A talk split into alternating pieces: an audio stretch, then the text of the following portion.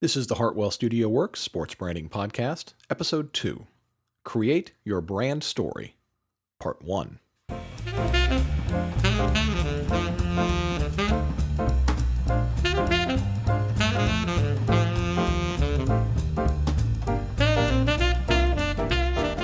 Welcome to the second episode of the Hartwell Studio Works Sports Branding Podcast. I'm John Hartwell. I am the brains and pencil behind Hartwell Studio Works. I'm a sports brand designer in Atlanta, Georgia. This podcast is for front office personnel who want to harness the power of sports branding to win more fans.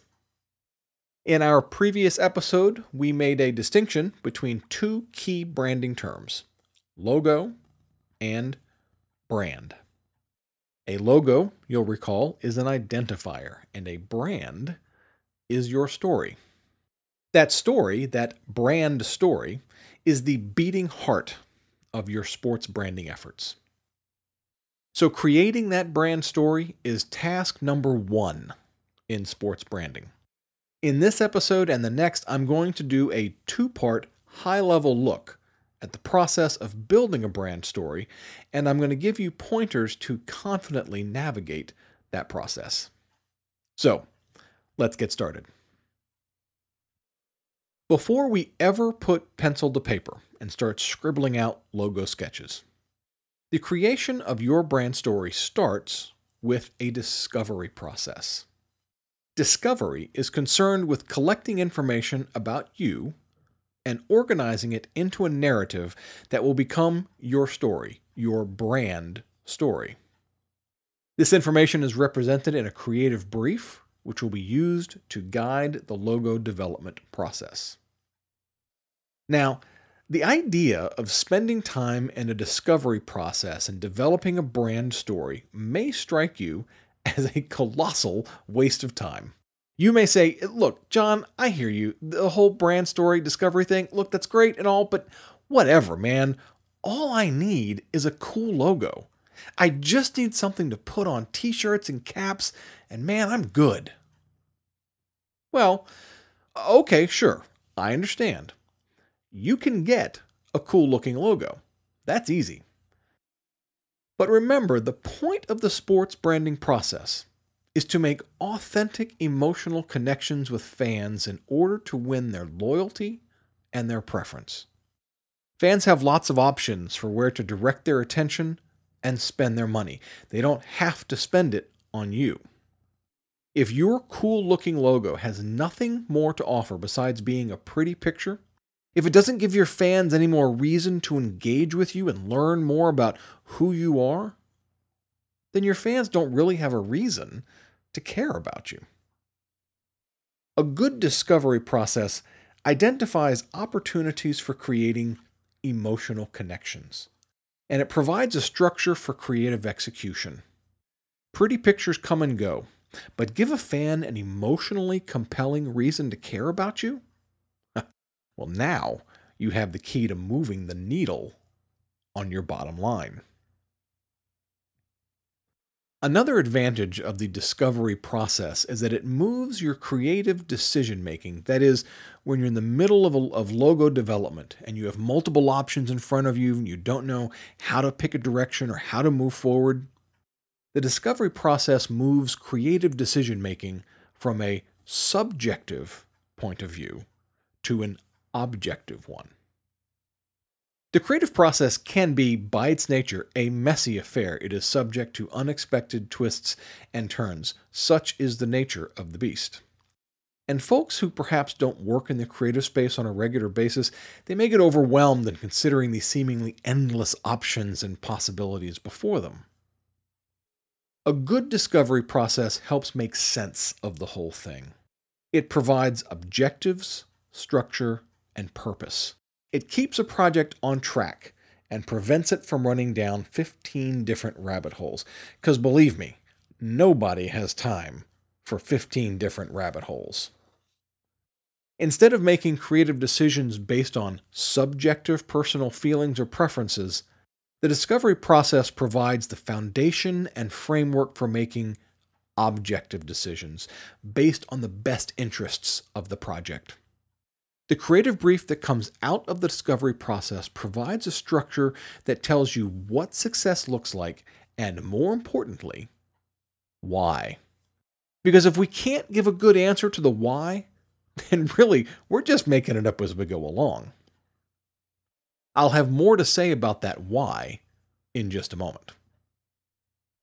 So, we've established some perspective regarding the importance of your brand story and the discovery process that we'll use to build it.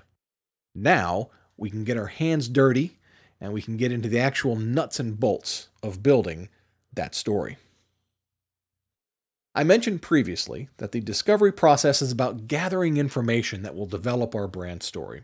It's helpful to look at that information from three different perspectives. One, we want to define who and why. Two, we're looking for opportunities to create emotional connections. And three, we're looking for opportunities to create differentiation. Again, we're looking at this information from three different perspectives. We want to define who and why. We want to create emotional connections. And we want to create differentiation. So let's look at each of these three different perspectives. First, we need to define who and why, as in, who are we talking to and why are we doing this? Who is important because we need to know who makes up our target audience. A brand cannot be all things to all people, nor should it be. In order for your brand story to be successful, we need to know to whom it is being told.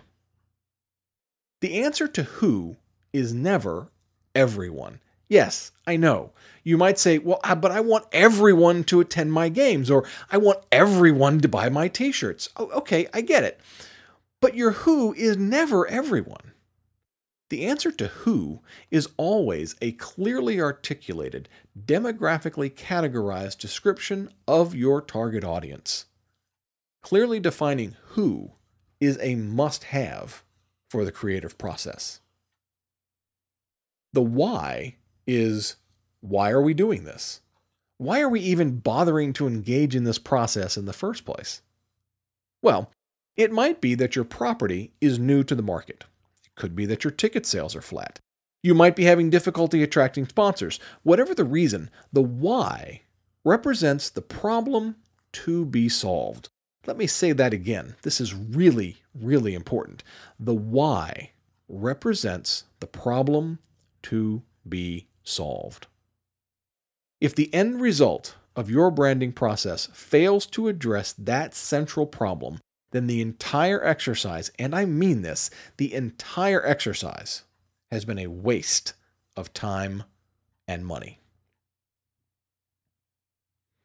So, second, our second perspective, we want to look at our information from the perspective of creating emotional connections. Emotional connections are the engine that drive the fan engagement machine. As I described previously, without authentic opportunities for fans to emotionally engage with your property, then all you're doing is creating pretty pictures.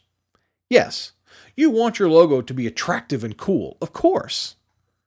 But if it doesn't point to anything more meaningful, if it doesn't invite your fans to learn more about who you are and why you matter, then it's just superficial cake decoration. And superficial cake decoration is not going to get you very far. Emotional connections can come from anywhere, which is why it's so important for the discovery process to uncover as much information from as many different sources as possible.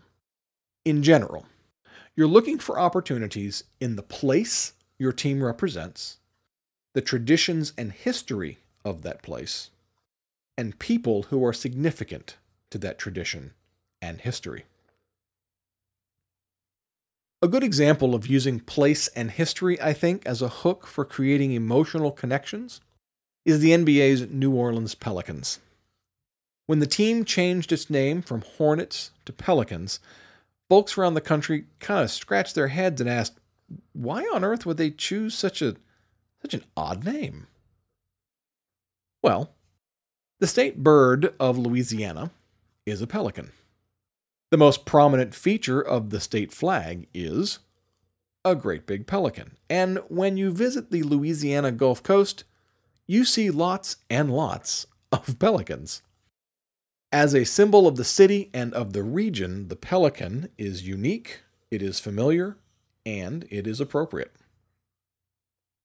Additionally, Pelicans is also the name of the much beloved minor league baseball team that represented the city from 1901 to 1957. The Pelicans name taps into a particularly unique slice of New Orleans' already rich history, and it provides what I would describe as an emotional anchor to the pride of the city's sports past. That the Pelicans name sounds funny to the rest of the country is beside the point.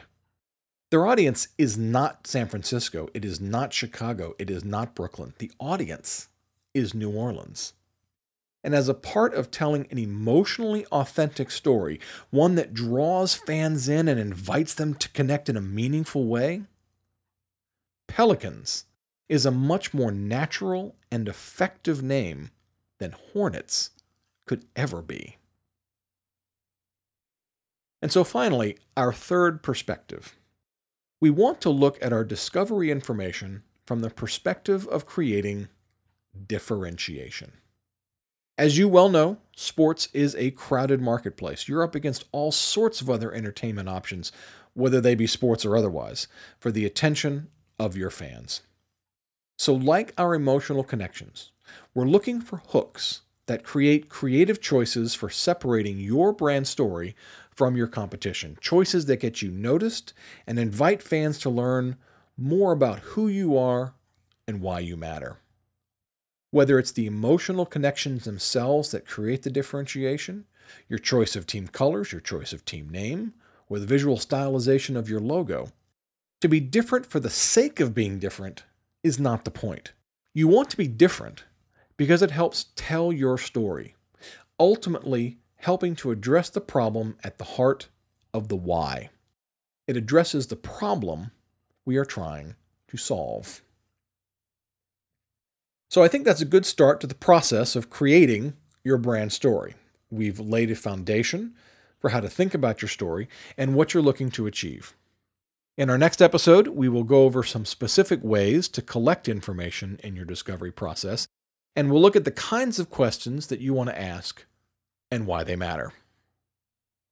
So, thanks for listening to this episode of the Hartwell Studio Works Sports Branding Podcast. I hope you found it helpful and that you'll be able to use it in your efforts to win more fans.